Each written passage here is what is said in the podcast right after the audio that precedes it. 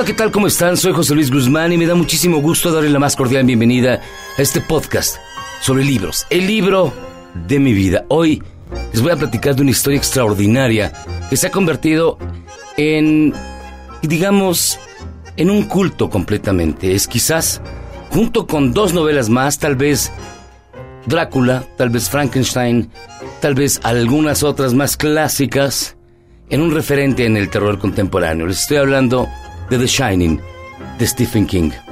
Es una historia de redención, muerte, fantasmas, oportunidades perdidas y el brillo que todos poseemos. The Shining se desarrolla en Colorado en la década de 1970 y se centra en la familia Torrance. Jack, Wendy y su hijo de 5 años, Danny.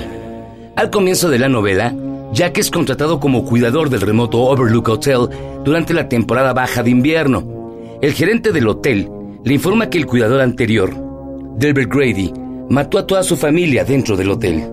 Específicamente, Grady asesinó a las niñas con un hacha, a su esposa con una escopeta y a él mismo de la misma manera. Como Jack se enteraría más tarde, el Overlook tenía una historia larga y espantosa. A lo largo de los años había albergado asuntos ilícitos, asesinatos horribles y ejecuciones al estilo de la mafia. Quizás como consecuencia, su propiedad había cambiado de manos varias veces. No obstante, Jack, en la novela de Stephen King, está decidido a ser el cuidador. En el pasado, Jack era un aspirante escritor y exmaestro de escuela preparatoria. Luchó con problemas de alcoholismo y también de manejo de ira y una vez accidentalmente rompió el brazo de su hijo mientras trataba de disciplinarlo. Más recientemente, de acuerdo a la narrativa de la novela, Jack agredió a un estudiante adolescente que dejó salir el aire de sus neumáticos. El incidente le costó a Jack su trabajo de profesor y obligó a su esposa Wendy a considerar seriamente el divorcio. Cuando la novela empieza, Jack es un alcohólico en recuperación. Sus lazos con la familia son débiles y su obra un trabajo en progreso estancado durante mucho tiempo permanece en gran parte inconclusa. Jack espera que la reclusión en el Overlook Hotel lo ayude a terminar la obra y volver a conectarse con su esposa y con su hijo. En este punto es donde conviene aclarar que quizás la adaptación más famosa a esta novela de Stephen King sea la película de Stanley Kubrick, The Shining. Sin embargo, y aquí es bien importante destacarlo, la película de Kubrick, si ustedes ya la vieron, no maneja estrictamente la narrativa lineal que tiene la novela. La novela incluso termina de manera distinta y no sé si spoilearles el final, pero creo que sí lo voy a hacer un poquito más al rato, porque tiene cambios que, por ejemplo, Kubrick no maneja. De hecho, Stephen King cuando se refería a la película de Stanley Kubrick, decía, la película de Kubrick es perfecta y es preciosa, sin embargo, es fría. Mi novela no es perfecta, no es preciosa y termina con un infierno. Porque de hecho, la novela tiene elementos que después se retomarían en la siguiente película que se adaptaría con la historia de la familia Torrance, que se llamaría El Doctor Sueño, pero ese, ese es otro tema y ese se los voy a platicar un poco después. Una de las, eh, digamos, elaboraciones que hace Stephen King y de las formas en las que absorbe otras influencias se encuentran muy detectables en esta novela. Particularmente, si ustedes revisan bien The Shining, eh, obedece y tiene mucha influencia de Edgar Allan Poe, particularmente de un cuento llamado La Máscara de la Muerte Roja, en donde el cuento, se los voy a contar, eh, un príncipe medieval da un baile de máscaras en su castillo. A la medianoche, la muerte roja, una plaga que causa una muerte rápida y agonizante, se revela entre los que están de reventón y los mata a todos. La historia concluye con unas palabras que Stephen King utiliza al inicio de The Shining. Comillas, y la oscuridad, la decadencia y la muerte roja tenían un dominio ilimitado sobre todo. Otra de las influencias de esta gran novela que es The Shining es una frase en español original que dice, el sueño de la razón engendra monstruos. Esta es una frase utilizada por Francisco de Goya y Lucientes en, una, en un aguafuerte del siglo XVIII. Y en él lo que, lo que dice este Goya es básicamente que durante el sueño somos capaces de engendrar cualquier criatura, pero también se sobreentiende que cuando la razón cesa o cuando la razón domina, es capaz de crear monstruos. Algunos atribuyen esta frase también a la influencia que tendría posteriormente en la creación de monstruos artificiales que se pondría muy de moda a finales del siglo XIX. Y finalmente, otra de las influencias, y es un epígrafe que aparece al principio de The Shining, dice, brillará cuando brille. Y aquí es donde explica por qué la novela se llama The Shining. Esta cita es un epígrafe utilizado tradicionalmente para referirse al clima. Sin embargo, adquiere un significado diferente en el contexto de la novela, donde brillar, y esto es muy importante, denota una capacidad psíquica. El hecho de que este epígrafe exprese el resplandor como un fenómeno natural incontrolable también parece sugerir la realidad y la validez de una segunda opción, que las premoniciones, las visiones y las profecías efectivamente existen Quizás con este epígrafe en mente se puede uno argumentar que si Jack y Wendy Torrance hubieran confiado en el resplandor que tenía su hijo Danny, la tragedia del Overlook Hotel se pudo haber evitado. Y en 2013, Stephen King publica la continuación que es El Doctor Sueño, que también se hizo película aunque no alcanzó los niveles ni las alturas míticas que llegaría a tener la adaptación de Stanley Kubrick, ni tampoco se convirtió en referente por su imaginaría, y digo imaginería porque son las imágenes que se han convertido en icónicas, es decir, eh, Jack Torrance, interpretado por Jack Nicholson, rompiendo la puerta, asomando la cara y diciendo, Here's Johnny. También la mujer, Wendy, con el cuchillo en la mano, mientras el marido destroza la puerta con el hacha.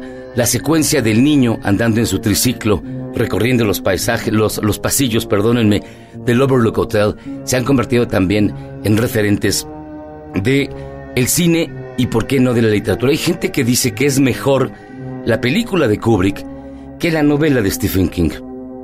Y aquí les voy a contar un pequeño secreto. La novela de Stephen King termina muy distinto. Ustedes recuerdan que el Jack Halloran, que es el, el cuidador de origen afroamericano, llega al hotel para rescatar a Danny, porque Danny, que tiene The Shining, el resplandor, lo llama para pedirle auxilio.